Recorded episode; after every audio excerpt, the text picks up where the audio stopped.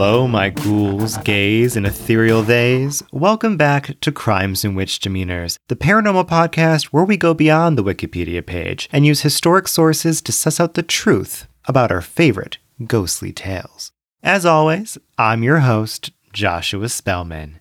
Long time no see, hear, listen. I don't even know what that would be, but long time, n- you know, you, you get it. Sorry for missing a week. I know I said I was going bi weekly, but I have had a lot going on. I started my new job, as you know, which is marvelous, signed a lease on a gorgeous apartment in my ideal neighborhood. And then the real reason why I haven't been able to make the podcast, aside from all of that, was that I've been having some health issues that I'm trying to get help for, but it is not easy. It's not easy between like negligent primary care physicians and specialists not being able to get you in ever. Anyways, I digress. But thank you for your patience in me releasing this episode. I hope it is well worth it. This week's episode is actually going to end up closing out our Paranormal Pride Month that we started. I'm a little sad that we didn't get to cover as many queer stories as I intended to tell, but this one that we're closing on is particularly important. And it is heavy. It is really, really heavy and heartbreaking and heart wrenching. I cried a lot while researching this and writing this, and I don't even know. I might even cry as I tell you about it. So, this week we're traveling to New Orleans to cover the tragic upstairs lounge arson attack and its aftermath. This attack was the deadliest known attack on a gay bar in US history before the Pulse nightclub massacre happened in 2016. While this attack was not necessarily targeted directly out of homophobia, the response or the lack thereof of the tragedy by not only firefighters, police, news outlets, local community churches, and local representatives and government, it's absolutely shameful and appalling. I uh, I'm speechless. Wait till you hear this story. It's awful, but it's really important to understand. It's going to make you angry, it's going to make you cry, but it really serves as a reminder as to why we have Pride Month, why it is so important, but also to remind us how far we've really come. I want to tell the story with respect, and I want you to mourn and remember these victims and to shed a light on this catastrophe that's not really talked about. I had never even heard of it before doing this research, and I hope it touches you like it touched me. So, without further ado, Let's tell the story and remember the victims of the upstairs lounge arson attack.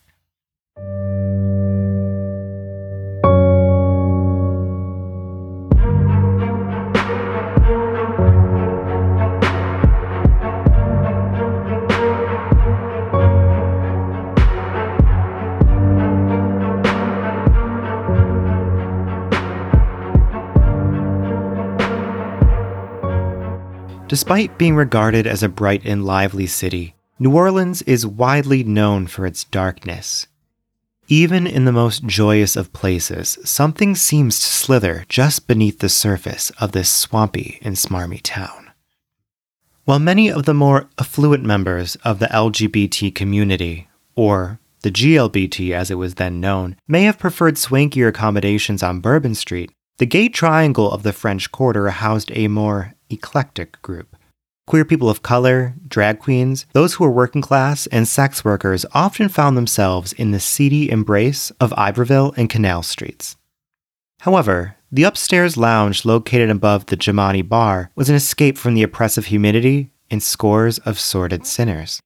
While the upstairs lounge had operated as a cocktail bar since the early 1960s, it officially opened on a Halloween night of 1970. The patrons of the bar were a very tight knit group who welcomed people of all shapes, sizes, colors, and professions. There were doctors and lawyers, drag queens and sex workers, black people and white people, and everyone in between who all enjoyed each other's company. These people mixed and mingled and gathered closely around the bar's piano to sing show tunes from Oklahoma. The bartender and bouncer, Douglas Rasmussen, was fondly known by patrons as Buddy. When the buzzer would ring to let someone in from the downstairs, he would meet them at the door and announce them as they came in. Here's Johnny, or Here comes everyone's favorite man, Ted, or Here comes Lucinda, or whoever may be entering. The atmosphere of the upstairs lounge was unparalleled by any other bar in the area. Perhaps this is why members of the Metropolitan Community Church gathered at the lounge regularly. The Metropolitan Community Church was a contemporary church composed of a diverse congregation who openly welcomed and had many queer members. The Metropolitan Community Church had chapters all throughout the country, while the New Orleans chapter was quite new. While the church had recently relocated to the home of Reverend William R. Larson for services, the church held a weekly beer bust with an all you can eat buffet and beer for only $1 at the upstairs lounge every Sunday. On one particular Sunday, Sunday, June 24, 1973, while most of the country was commemorating the fourth anniversary of the Stonewall riots, with official pride parades, New Orleans was celebrating in its own way. New Orleans' queer community was not as organized as other cities and had not arranged for any official events. However, this Sunday marked the last day of the Pride celebrations that they did hold, and an all you can drink beer contest was being held at the upstairs lounge. The usual small crowd was bolstered by newcomers and members of the Metropolitan Community Church who had just gotten out of their Sunday services. However, there was a pause in the joyous banter, singing of show tunes, and the endless pouring of beer as an argument broke out between a couple of patrons. Buddy and a fellow bartender eventually had to force one of the men, a known troublemaker, to leave. As the man was forced down the stairs, he shouted, You can't kick me out, I'll burn this place to the ground. And he slammed the door behind him. This man, only minutes later, walked down the street to Walgreens and purchased a container of lighter fluid. Around 7 p.m., he approached the front door of the bar leading upstairs. He threw a Molotov cocktail into the stairwell and shut the heavy steel door and padlocked it. The fire burned inside the stairwell, quickly consuming the oxygen in the small space. The taxi buzzer was rang, and, thinking it odd, the bartender, Herbert Cooley, asked a man by the name of Luther Boggs to shout downstairs and let them know that they had not called a cab and for them to leave. When Boggs opened the door, the influx of fresh oxygen ignited the flames into a blazing inferno, which flooded into the upstairs lounge, igniting every surface it came in contact with. Partying promptly turned to panic as confused patrons rushed to find safety. Buddy was able to usher about a dozen people through a small unmarked back exit. Some men and women hid beneath the piano, while others rushed to the large windows at the front of the bar. However, many didn't notice, or perhaps they had forgotten in their panic, that these windows were covered by large iron bars. Although some svelte men and women were able to slip through the 14 inch gaps between the iron bars, and leap to safety below. Oh my god. Okay. Okay. Okay. Although some svelte men and women were able to slip through the 14 inch gaps between the iron bars and leap to safety below, suffering only broken bones, the others were left to be consumed by the flames. Reverend Larson was one of the unfortunate. He tried to squeeze through, but was only able to get his head and an arm through the small opening. As he struggled to escape, the flames licked his flesh, and those below watching could hear him scream, Oh God, oh God, no, as he burned alive, his skin melting to the metal bars through which he tried to claw his way to safety. The New Orleans Fire Department extinguished the blaze in 16 minutes after it had started, but the damage was already done. Both the interior of the bar as well as its patrons were burnt beyond recognition.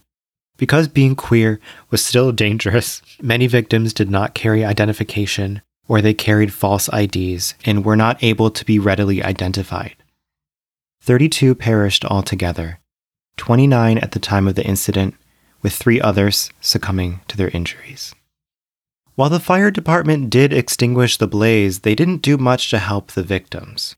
Many sat on the curb, their burnt flesh hanging from their bodies like smoked meat, while firefighters and paramedics refused to touch them. While the AIDS epidemic did not yet exist, there was still a stigma around homosexuality in queer bodies. Many community members took it upon themselves to gather their dead, injured, and dying in stretchers and usher them themselves to the hospital.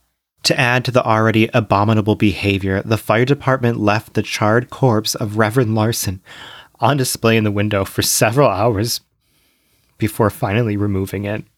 Chilling images of his body were published in newspapers and aired on television for the day or so that actually made headlines. It didn't even make national news, and the only televised segment was a sentence in passing. The story faded from local outlets altogether in less than two days. To add insult to injury, the newspaper published the names of the injured in the newspaper. This was a surefire way to ensure that these people were fired from their jobs, outed to their families, and ostracized further from society. Those survivors who were not forcibly outed by the media were made to laugh along to jokes about their trauma in the community. Do you know where they're going to bury the victims? in fruit jars, was one of the popular jokes thrown around, but also one of the more tame ones. Naturally, jokes were made about burning fags, and the incident was colloquially referred to as the fruit fry. You would think it couldn't get any worse, but it did. Funeral homes refused to take in the bodies of the dead, and all local churches were forbidden to hold funerals for them. Even the family members of some of the victims refused to claim their bodies out of shame and hatred for the queer lives that they had led. Law enforcement, as is the history with the queer community, was also not of much help. A suspect, the man from the bar, Richard Nunez, was apprehended days after the incident. He had bragged about the crime to his friends, and during interrogation, he was detected as being deceptive on a lie detector test. However, Nunez was not arrested, and when the case was presented to the DA, they rejected the case without reason.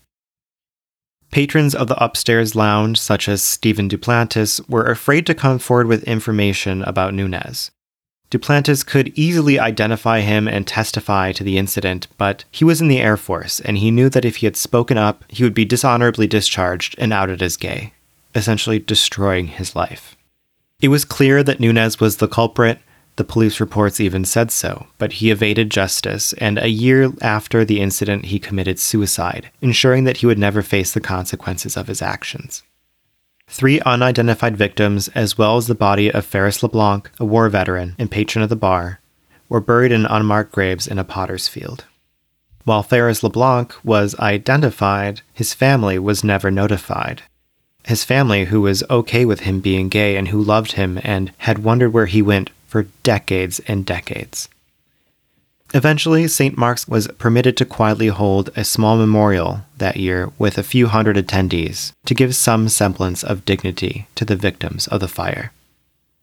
While the fire was surely a horrendous event, the apathy of law enforcement, first responders, smearing of victims' names in the media, and the rejection by their local community and representatives was the true horror of this incident. So, as this outro music to the next section of the podcast plays, I just asked you to take a moment of silence to respect and remember these people and to appreciate how far we truly have come in queer liberation.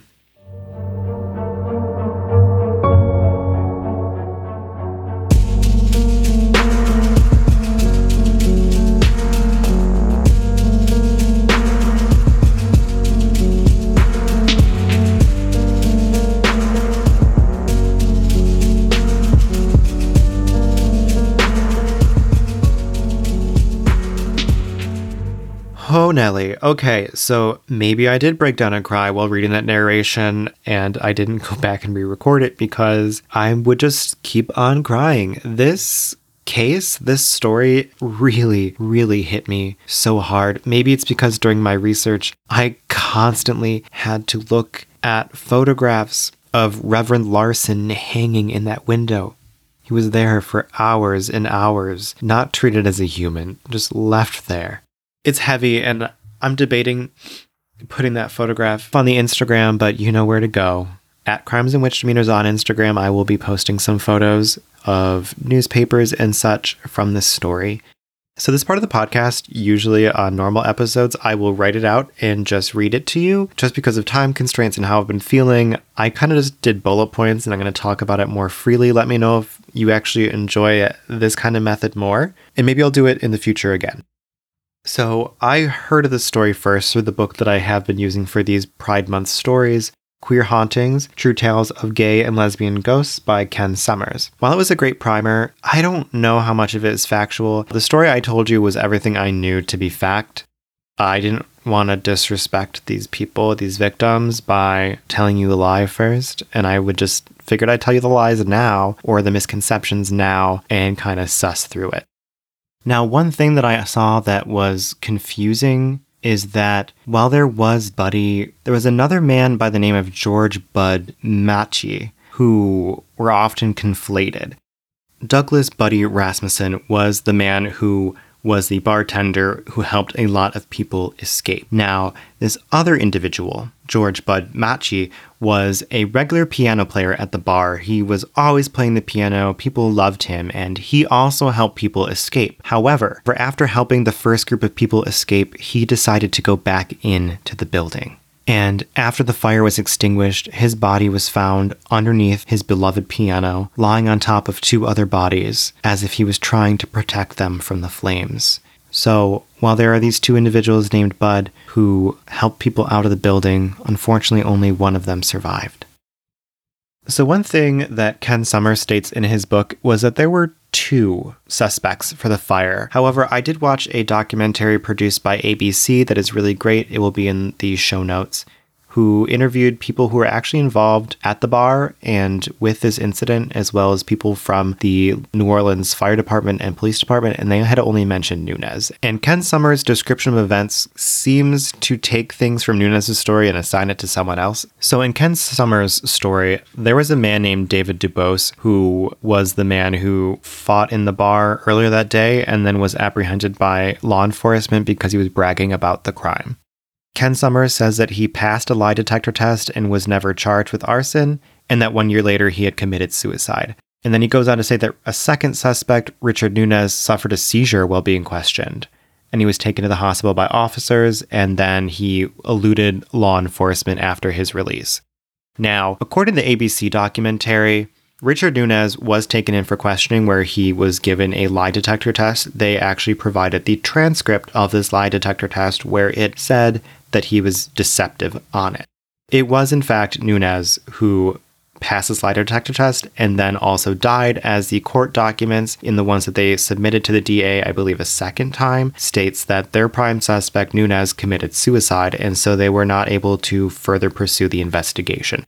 So, unfortunately, it seems that Ken Summers got those wrong, but I am wondering where he may have gotten that information. I don't know. He doesn't cite his sources, unfortunately or at least not in text. He does have a bibliography at the very end of the book, but it's in no particular order, and I'm not about to comb through it.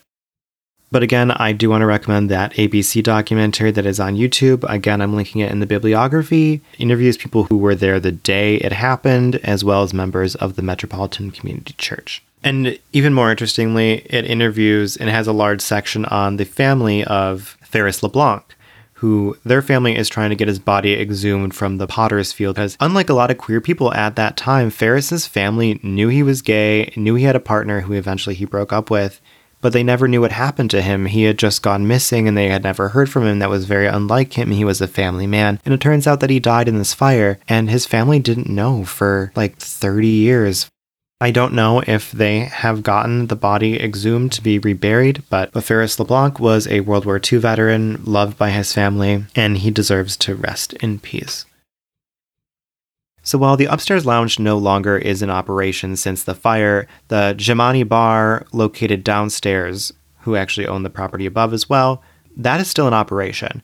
During the time of the fire, it was owned by Jimmy Massacci, and it's now owned by his son, Jimmy Massacci Jr. I I'm not going to speak for anyone's character. I just thought it was an interesting choice of words. But the current owner of the Jimani Bar, Jimmy Massacci Jr., said that his father had put up a reward for the capture of the arsonist and that it was really bold of him because no one else had done so.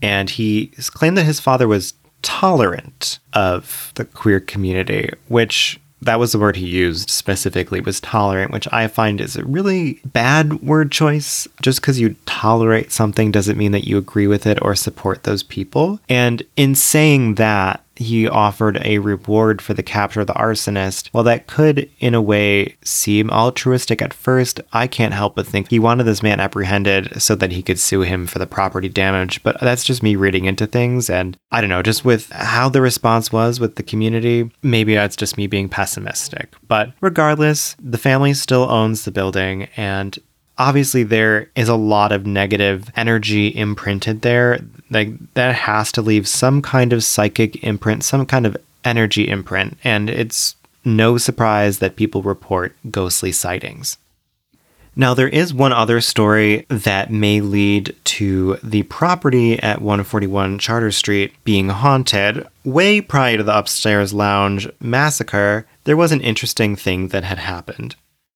So in 1849, Dr. Thomas Hunt, the brother of a U.S. congressman named Theodore G. Hunt, purchased the property. Now, now, Dr. Hunt was a very well known doctor in the area, and he helped found the Medical College of Louisiana, which later became Tulane University. But in 1851, he got himself in some hot water and made headlines for murder. So, while at a Whig Party meeting, the editor of the New Orleans Crescent, John W. Frost, gave a speech where he may have been bad mouthing Theodore G. Hunt, who was Dr. Hunt's brother. So Theodore did not like that at all. So Theodore challenged John Frost to a duel, as was the way back then.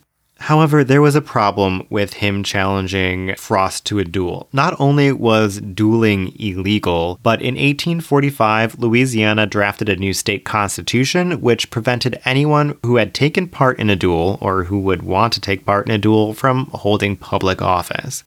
So, Theodore, though he was mad that Frost was crap talking him, he couldn't duel Frost himself. So, he had his brother, Dr. Thomas Hunt, duel Frost.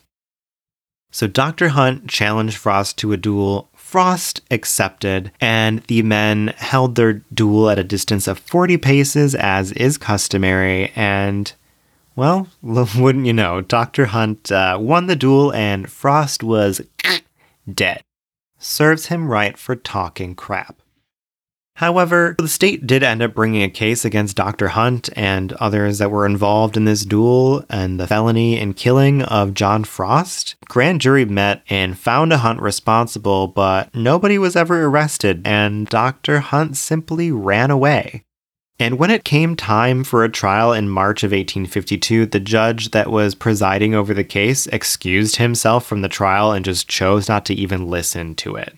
The second judge that was to take his place just chose not to show up for his time on the panel. And the third judge, judge number three, third time's the charm, quote, didn't have time to hear the case. So the DA felt like, wow, I tried this with three different judges. No one wants to take this case. No one's listening. So charges were just dropped. And since charges were dropped and people pretty much were like, well, John Frost did agree to this duel because that's a dumb thing to do, they kind of just didn't care. Dr. Hunt came back and served as the dean of the University of Louisiana Medical Department before he died in 1867 strange. So perhaps Frost haunts the bar as well, but I find that doubtful. So many paranormal investigators, as is usual, have come to the Jimani Bar to look for evidence of ghosts and the supernatural. Many have taken EVP recordings. Even the Ghost Hunters television show visited in 2012. They got some EVPs, but couldn't really make contact with any of the ghosts.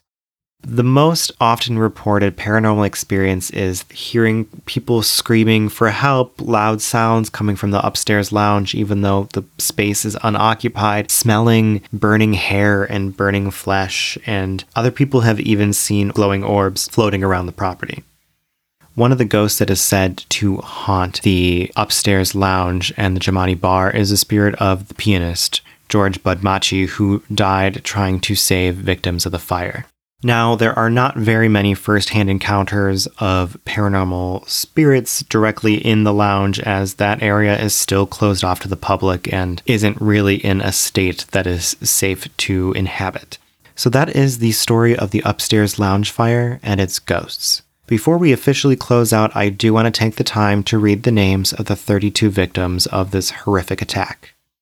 They are as follows Joseph Henry Adams, Reginald Adams Jr., Guy D. Anderson, Joe William Bailey, Luther Boggs, Louis Horace Broussard, Herbert Dean Cooley, Donald Walter Dunbar, Adam Roland Fontenot, David Stewart Gary, Horace Skip Getchell, John Thomas Golding Sr., Gerald Hoyt Gordon, Glenn Dick Green, James Walls Hambrick, Kenneth Paul Harrington, Reverend William R. Larson, Ferris LeBlanc, Robert or Bob Lumpkin, Leon Richard Maples, George Stephen Matyi, Clarence Joseph McCloskey Jr., Dwayne George Mitch or Mitchell, Larry Stratton, Mrs. Willie Inez Warren, Eddie Hosea Warren, James Curtis Warren, Dr. Perry Lane Waters Jr., and Douglas Maxwell Williams, along with the three unknown and unidentified white males buried in New Orleans Potter's Field.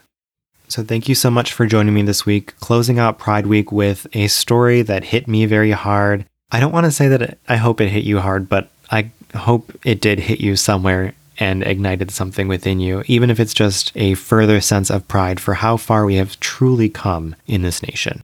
We have a lot of work to do, not only in our own country, but in many countries throughout the world where being gay is still not only illegal, but is essentially a death threat. Thank you so much for joining me this week. There's not going to be a witty outro. I, I just don't have it in me. I think all the joy was sucked out of my heart.